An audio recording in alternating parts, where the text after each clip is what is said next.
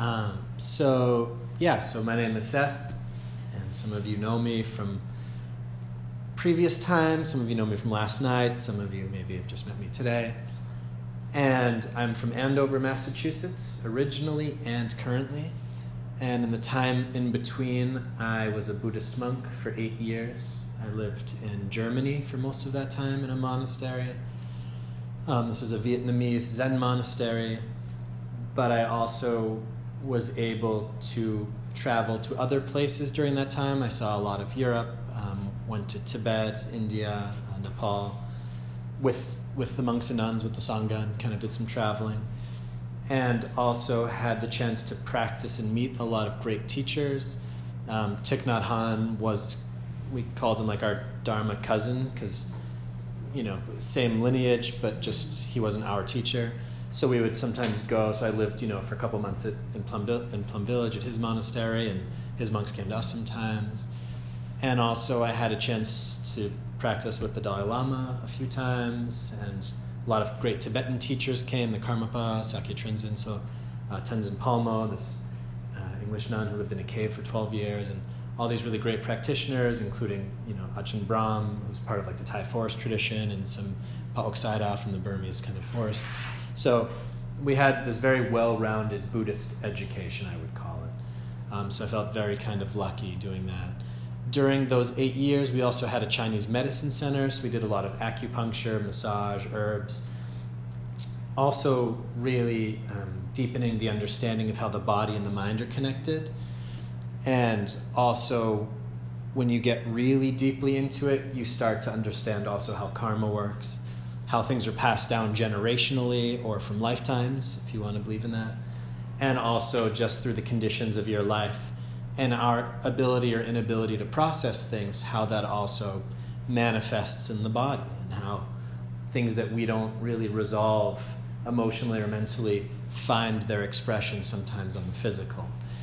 And that was a very, I would say, enriching kind of lesson to be a part of, to learn. Um, a lot of the time there, it was really just running a monastery, so cooking, cleaning, bookkeeping, events uh, being a community leader, trying to grow a sangha, trying you know not to fight with other people, trying to stop other people from fighting with each other. You know, um, you know, bringing in those people that are interested to learn meditation, teaching them what the practice is, etc., etc. So there there was many levels, I would say. Um, each one of us there had, you know, I would say almost ten jobs at once you know, you'd be cleaning, you'd be cooking, then you'd be helping with the acupuncture, then you'd be managing a whole guest house, then you would be teaching meditation, then you would be resolving things within the community. So it's many, many, many levels kind of working at once. And our teacher really emphasized this, especially at the beginning of practice, to, um, to not think that practice, it's about jumping into a meditation retreat. He said really that practice it's about your daily life that how you interact with the world that's when you're going to come up against yourself. That's when you're going to see your mind that's when you're going to see your habits that's where you're going to get a lot reflected back to you. That if you're sitting out you know in a cave somewhere it's really easy to sit there and you know may all beings be happy and feel totally great and light and then you walk out of that cave and the first person you see you know, they say something to you and you get mad at them. You know, I've been in a cave this whole time. You're, you don't know what the hell you're talking about. You know, and you start fighting. Um, so, you know, even in Buddhism, the monks, although they were, you know, recommended to go and practice in an abandoned house or in a forest at the foot of a tree or very secluded, isolated places, every day they would have to walk into town and collect food in their alms bowl. So they lived in dependence on the community and because of that, they were also constantly, you know, being in contact with the community. So this was a really important lesson that I've learned through my practices as well. That we come to spaces like this. You know, we're in this space here because we want to get out of what I would say the daily life is. We want to get out of that energy, that constellation of things happening, to take a moment to breathe. You know, that's why the word retreat, right? It's like if you're fighting a war and you're like, retreat, you pull back, like, okay, take a breath, lick your wounds. That's kind of like what this is that we pull back a little bit from daily life. We come into this protected, safe, kind of quiet space.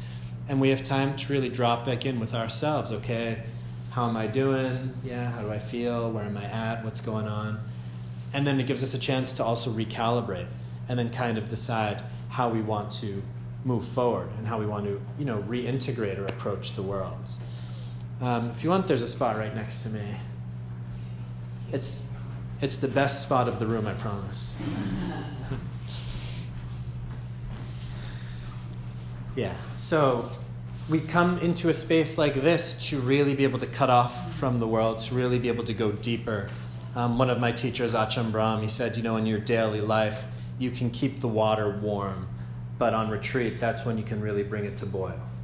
Because you really have this time and this space to focus and to kind of go deeper and really see things.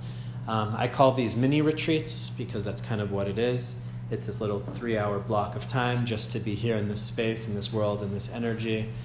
Um, my you know, wish would be to start leading longer retreats, but I see it's a kind of step by step process. And there's a lot of people that simply don't have the time and the energy to do longer retreats at the moment. So my goal is to kind of figure out how do I bridge these worlds together a little bit.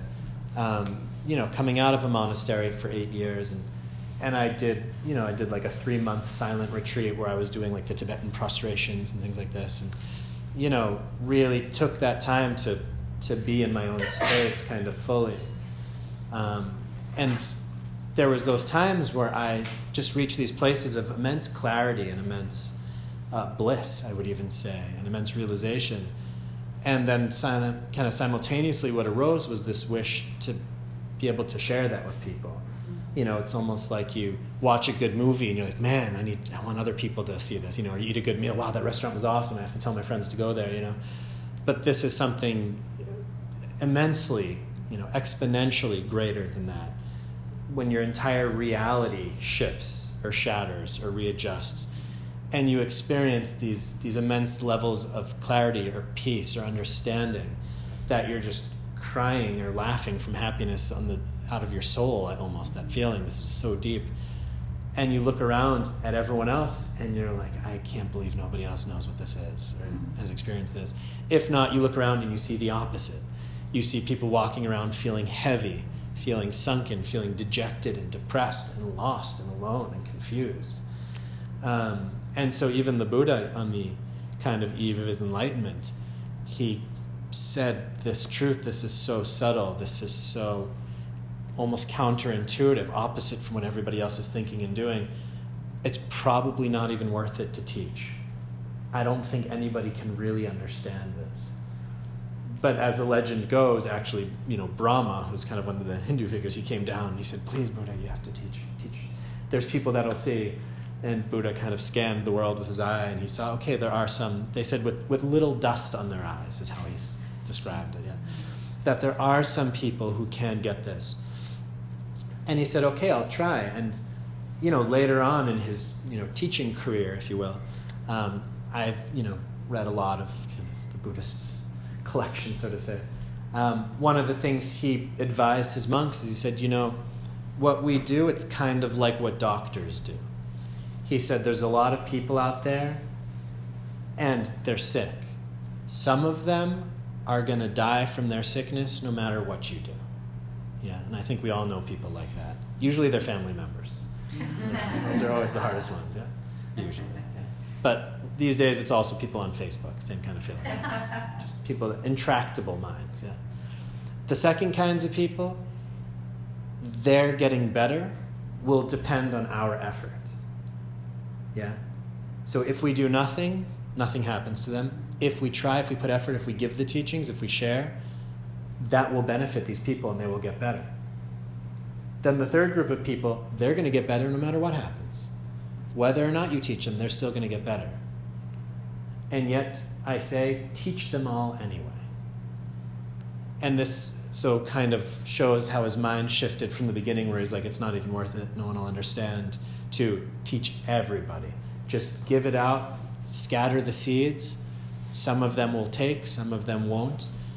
Do your best. That's not your concern. Just give. Put it out there. See what happens. Um, there's a story that's not exactly related to this, but I've been wanting to tell it in a group for a while, so here it is. Um, I was speaking with my aunt, and she lives in Florida, and she took a trip to Iceland. And she flew on Southwest Airlines, I believe, and it's kind of like uh, the seating, uh, there's no actual t- uh, seat number, so it's kind of like first come, first serve. But the people who are, you know, they need assistance or disabled, they go on first, right? So it's like disabled, people with children, this.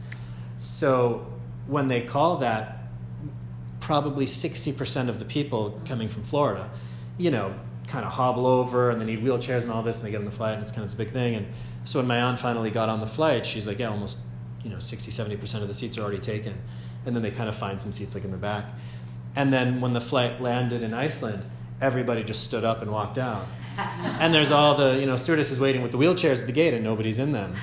And the steward and my aunt said to the stewardess what's this about? And she's like yeah they call it the miracle flight. Yeah. Because she said every time this happens just people you know. You know and that's just kind of how it is right? That's how people are so. I just feel like i had to throw that one in somewhere. So something really important for us to look at. And I spoke last night um, during the healing about starting to reclaim our power, starting to take back our responsibility for ourselves. For those of you that were at the healing last night, kind of went a little more in depth into that. But how we really need to start owning our own experience. Um, that oftentimes we project our emotions in the world around us, in the people around us. Yeah, people are our mirrors. Yeah, every connection that you have with somebody, you're arising your own mind in that connection. That if you see somebody and oh, I like them, or oh, they're friendly, or like, like oh, like I feel kind of uncomfortable, or oh, something feels weird. We often then say it's that person, right? That's a good person, that's a bad person. That's a nice person, that's a not nice person.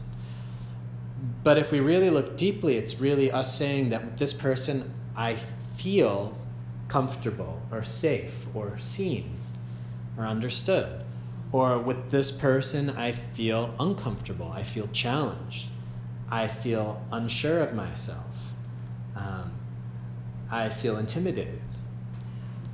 And we often start from the place of putting that on the thing outside of us but not really taking that step back inside and saying, what is that feeling coming from? Why do I like or not like this thing? What is it about? I was an artist in my past life. Um, I went to art school, and the um, the teacher said, you know, we did the, the critiques in college. Um, we did these critiques where everyone does their work and puts it up on the walls. And the teacher said, um, you know, you have to talk about the pieces one by one. And, you know, inevitably there's always someone that's like, oh, I really like that one. And our teacher would always kind of reprimand people that said that. And he's like, I don't care what you like. Tell me about the piece. If you say you like it, what is it about this piece that you like? What is going on there that you like? Yeah, just to say I like it is not, it's nothing. There's nothing to work with. It's fluff. And it means you don't even understand yourself. And it's kind of that same process, but reversed, right? That we often say that, yeah, we like stuff, but we don't look inside about why. What does it make me feel? What is my resonance with it? What's going on? Um, so, really starting just to kind of turn our minds back inwards, to come back into ourself to see what's going on, to be in touch with our feelings and our emotions. And meditation, it's an amazing, amazing, amazing tool for that um, in a couple ways. So, the first way is simply that when you start coming back into yourself, when you start coming into a space like this, it's kind of like you're consciously separating yourself from the world, right? Our lives are out there, and we come into the secluded space.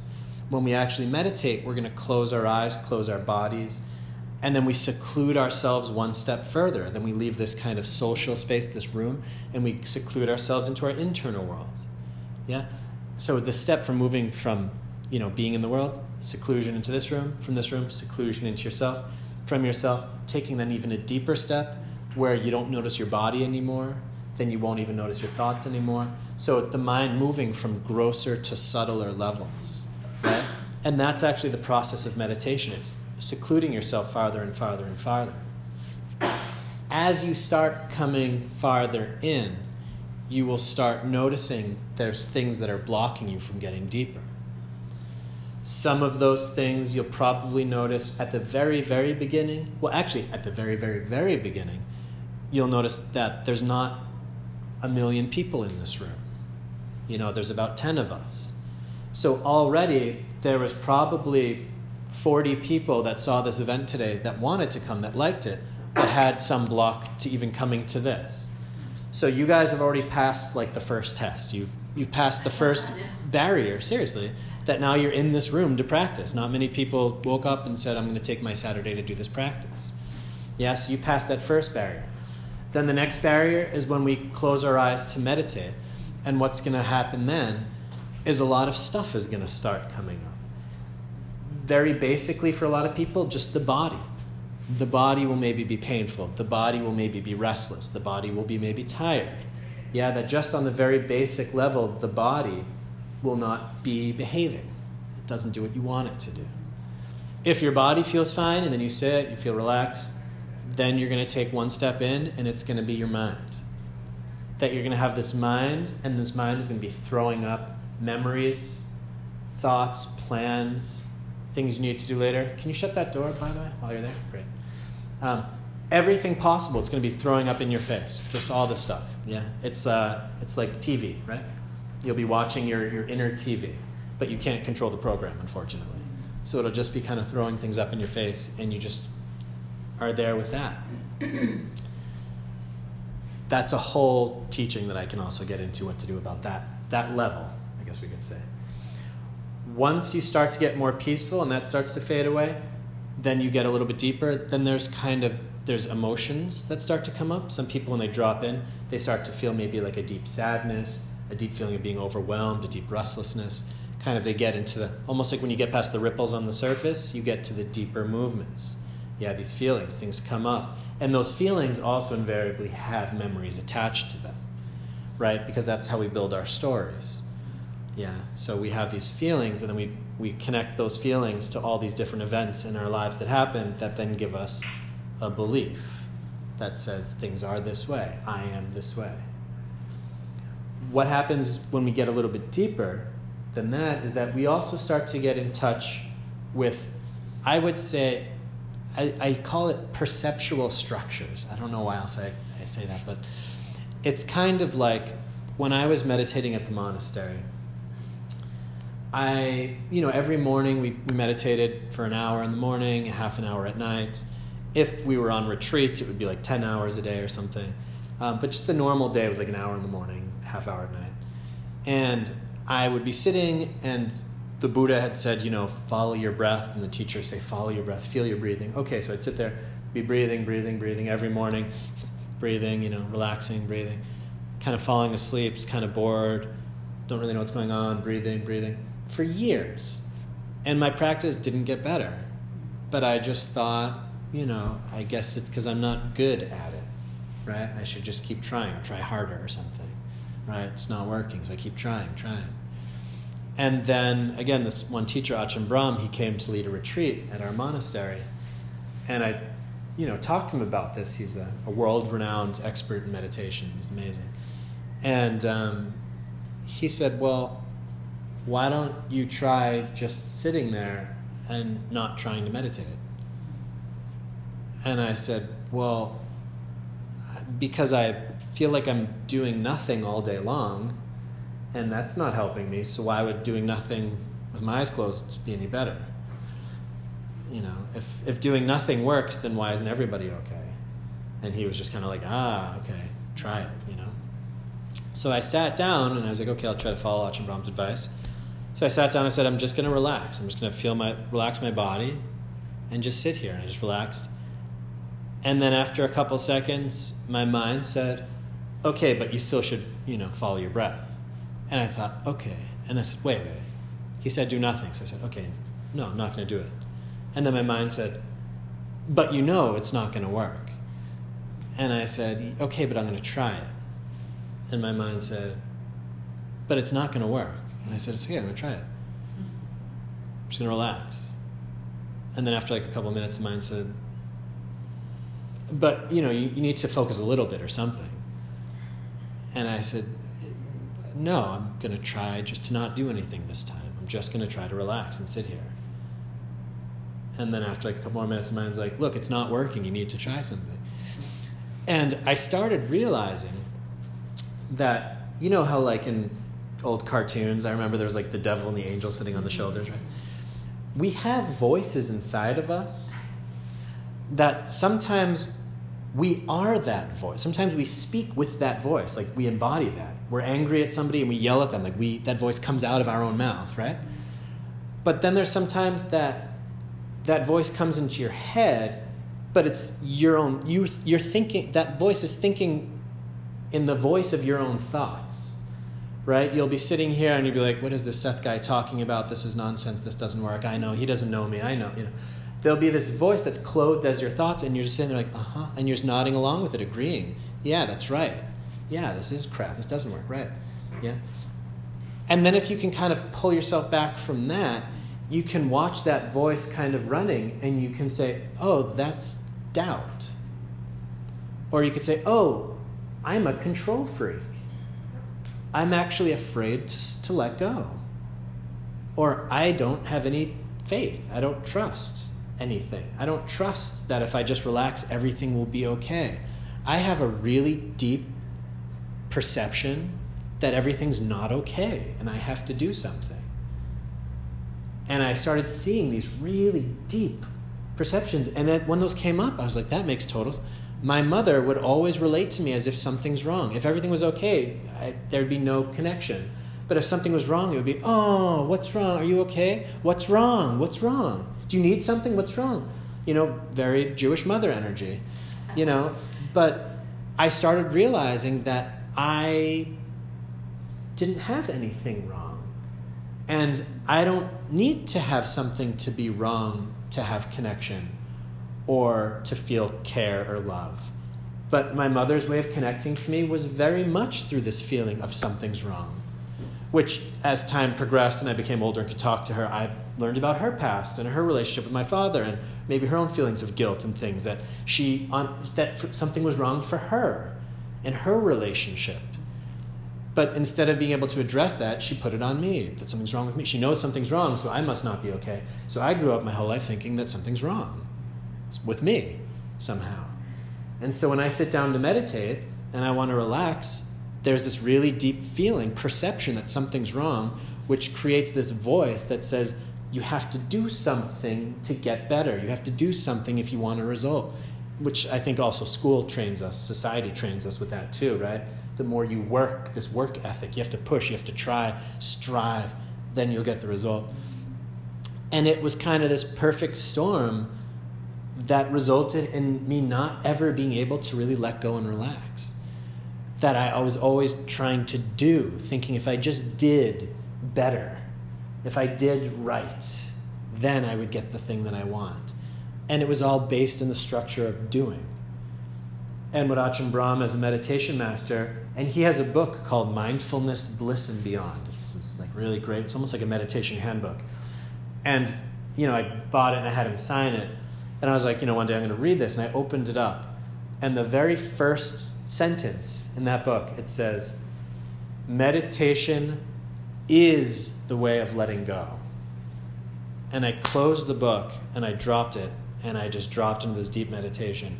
I tried to read that book about six times, and I only got to that first sentence. I would always just open up the book and read meditation is the way of letting go.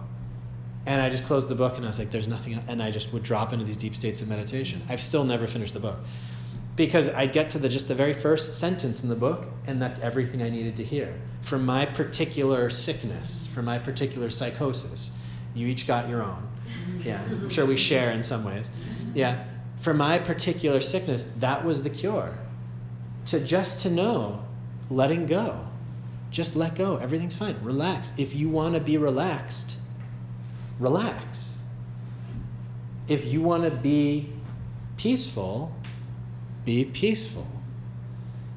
If your muscles are tense and you want to be relaxed, then just relax your muscles. You don't have to like go and do this whole thing. Just relax. And it's amazing because it's so simple, but it's such an invisible world. Yeah. I once heard some, some analogy about like a hornet in a glass jar. Um, I don't know what they were talking about, but what that means to me is that we're trapped within these walls that are invisible to us the walls of our own beliefs, the walls of our own perceptions. What we think we are, what we think reality is, what we think progress means. And yet, we keep coming up short. We keep coming up with the same shitty results that we don't want. But we don't do anything differently because we don't understand how that works or because we believe those voices. I had a man call me like last year and he found me online he wanted to get a, a siddha healing for me. So I do these healings also one on one with people. And he said, But there's like a problem. And I said, Oh, you know, what's the problem? And he said, Well, I don't really believe in this stuff. And I said, Well, the good thing about these are is that you don't have to believe. You just relax and you get it and it happens. And then he kind of said, Yeah, well, and he kind of went on to argue with me about why he doesn't believe in them and why they're probably not real. And I said, What do you want from this healing exactly? And he said, Well, I'm very unhappy. I feel depressed. Um, I feel lost. I can't control my mind. And, and I'm like, So, overall in your life, how are you doing? He's like, Not very good. And I said, Well, what's the cause of that? And he's like, I think my own mindset. And I said to him, So let me get this straight. Your life's a mess. You've realized it's because of your way of thinking. And yet now you're fighting me with that very same way of thinking mm-hmm. about why this isn't going to help you. Do you see what I'm saying? That the same mind that you've recognized as the problem is the same mind that you are putting your faith in to save you. You can't be the patient and the therapist at the same time because then your sickness is at the wheel. It doesn't work. And I actually ended up not getting a healing. We didn't do it. He backed out. We never had a healing. Because his own mind that he saw is his problem, he still believed it. He invested still so much in his own mind that he allowed it to tell him what's not going to work. And that's what we're up against, all of us. Yeah, and you can call that the ego if you want. You can call that ignorance if you want. There's many names. Um, I think in Christianity, that is actually what Satan is. That is what the devil is. Is that voice that pretends that it's you, that completely blinds you from just being present and being peaceful and being connected. If you want to get into maybe the metaphors of the whole stories. So each one of us has that voice that says, I am you and I know what's best, and is built on this whole structure and has all this good evidence why it's right. Yeah, we love being right. But it's not happy and it's not really working. And yet, simultaneously, it refuses to change. So that's kind of like, yeah, that's where we are right now, I would say, mm-hmm. on different levels. And we have a lot of those voices. Yeah, unfortunately. Yeah, once you've shut one up, there's like about 20 more that come in. So, when I started getting past those deep structures and realizing that I should just relax, that I should just stop. If I want the mind to stop, then I need to stop. Stop trying to meditate. Stop wanting to meditate. Stop wanting peace.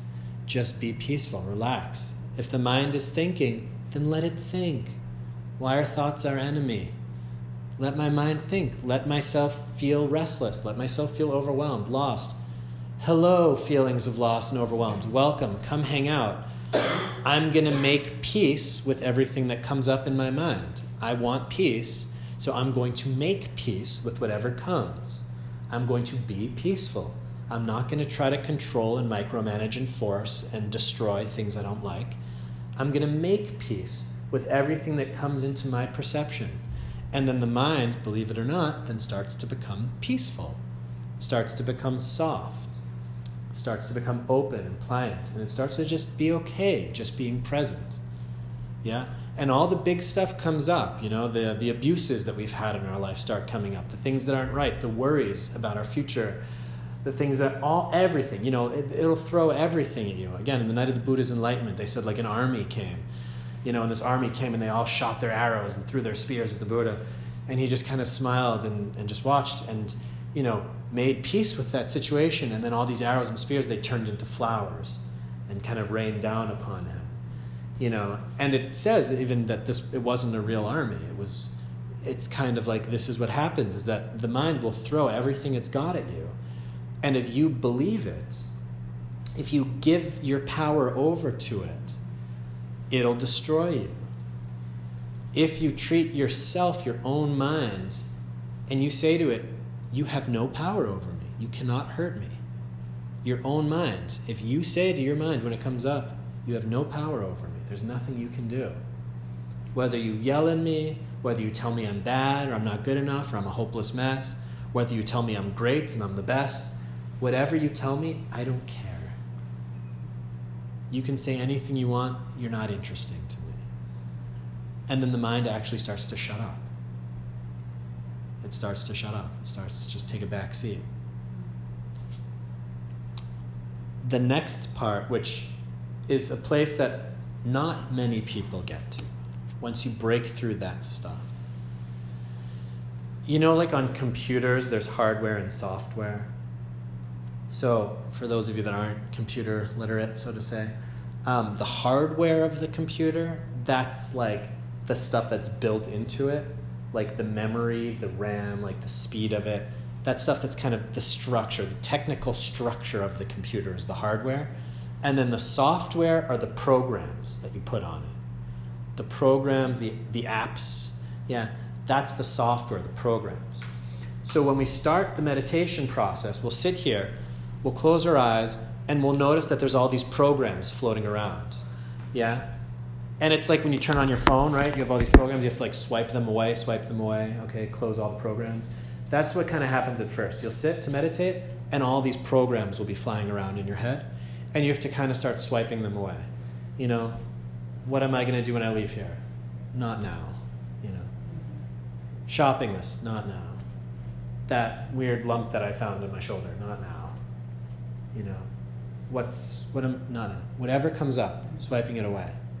Doesn't matter. Not fighting it, not pushing it away, just saying like, not interested, not interested, closing it down, not interested, not interested. And then it brings the mind kind of to this state where it feels more or less relaxed, present. Right? The iPhone cleared of all the apps, it's just there, it's the operating screen. But what starts to happen is that you start to go deeper.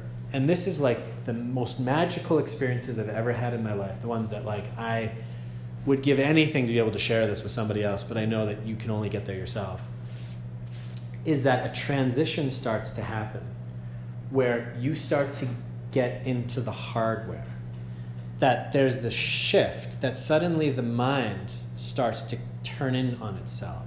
That you don't feel the body anymore, the thoughts drop away, you don't know that you're sitting in this room anymore there's this feeling of bliss that you start to kind of connect to, this feeling of peace and relaxation that you start to kind of connect to, then the feeling of self starts to disappear.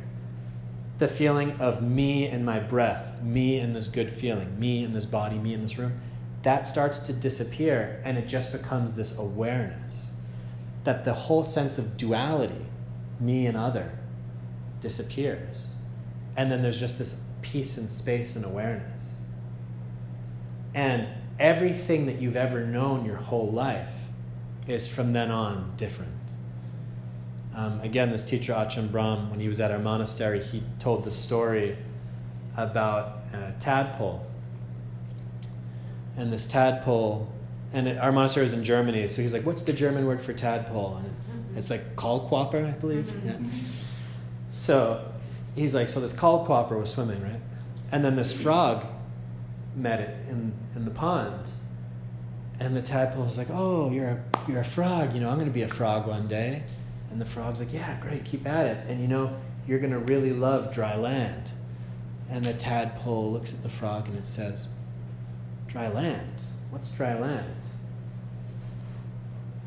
And the frog said, "Oh, well, you know, it's that thing that you get to when you get out of water." And the tadpole looks at him and he goes, What's water? And that's exactly the state that we find ourselves in. That we've lived our entire lives with the experience of duality, with the experience with self and other, self and thought, self and feeling, self and body. We don't realize that we're in something, that we are in an illusion because that's just the normal operating state of our mind. We don't realize that that's not the truth of how things are. But it's all we've ever known, so we don't even notice it. It's invisible to us. And when you drop into this meditation, right, again, you've taken the first step already. You've left your life outside, and now you're in this space. So you've already made one step that said, oh, that life that consumes me, that's actually not me. Look, it's not here. Where's that life right now? Where's the job? Where's the kids? Where's all that stuff? It's not here right now. It's somewhere else. Oh, interesting. All that stuff I put down. Right? Then you're going to sit here, close your eyes. Suddenly, like, oh, I can even put down all this sensory information from looking, hearing, saying, I can put down my senses. Oh, interesting. Yeah? Then you'll be able to put down your thoughts. Yeah? Then everything that you think is you starts getting put down until there's nothing left. And then you make an experience, an experience of what's really going on.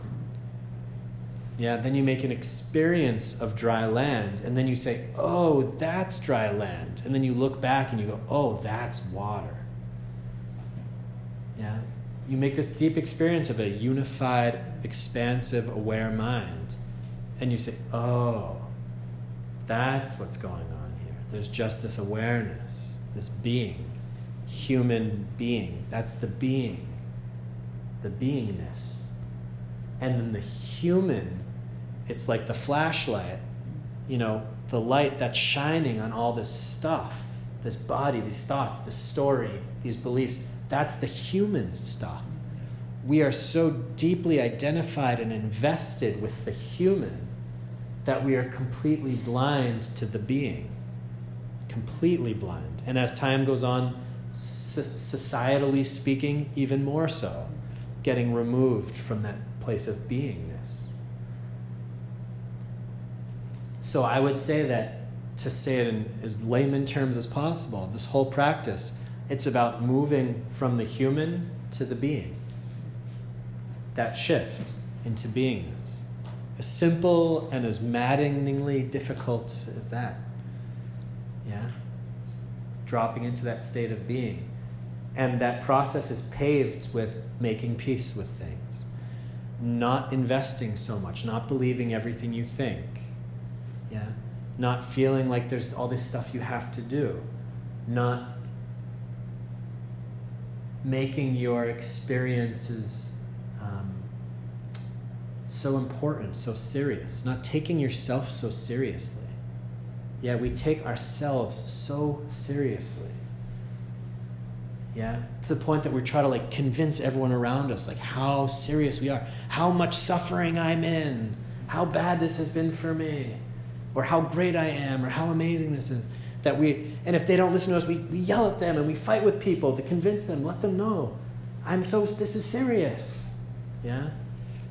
We take ourselves so so so seriously yeah and we we don't realize we just don't we don't see it we don't understand that it's just a big story we are, we are actors on the stage of this life but but we're in a role and just like an actor at the end of the day can put that role down and retire. Um, we need to learn how to do that. We need to learn how to put our role down, put this character, Seth, take Seth and say, okay, Seth, you're gonna, gonna put you down for a little bit. I'm gonna rest. And anytime any Seth thing comes up, I'm like, no, that's a Seth thing. I'm just resting. I'll deal with Seth stuff when it's time to be Seth again. Now it's just time to be. Yeah. So that's kind of like, I guess, the best way I can explain, kind of paint the picture of what's going on here. And so for our meditation class today, this mini retreat, um, I'll be using the tools of sitting and walking meditation. So we um, will be sitting, we'll do a sit together, and then we'll do a walking meditation, and I'll guide this whole process you'll know what's going on. We'll do another short sit. Um, we'll take a break for people to feed the meters and to use the bathroom, things like this. We'll come back in. Maybe we'll do a question, question and answer if anyone has any questions, and then we'll do a final sitting meditation, something like that. Okay. Um, so with that, I think we'll get into it. We'll start the first sit, unless anybody needs the bathroom already, in which case you can just quickly go down and then just come back up. Um, but otherwise, we'll just kind of start it off. And you know, I've I've given now a pretty big download about what's going on, and a more practical um, explanation. We're going to be sitting with our bodies in a way that feels stable and relaxed at the same time. So there's really no uh, right or wrong way to sit, but there's a right or wrong way to sit for you. So, really, for yourself, try to figure out what feels the most stable and relaxed. And also, just acknowledge that we have these human bodies that have aches, that have pains, that are sore, that it's not always possible to get something called like a pain free seated position. And so to not hurt yourself or push yourself, but also to figure out how much that I should just accept and just make peace with, right? Something that does help, however, is um, cushions, blankets, sitting up higher. So I can show you that, you know, if I was sitting on the ground, um, kind of you see like it rounds my back, I kind of hunch over. Whereas when I can put a little bit of height in there, then suddenly it opens up my hips, my back is a little bit straighter. If I actually even put like a blanket on top of that and set up, it would even straighten me out. So height is actually a big thing. So that's something that I could suggest for people is to really kind of stack yourself up a little bit. Um, it's really, you know, the best thing that I've learned in my time.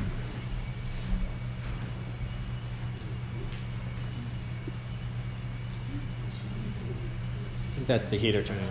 Could, yeah, I was gonna say we could probably turn it off now.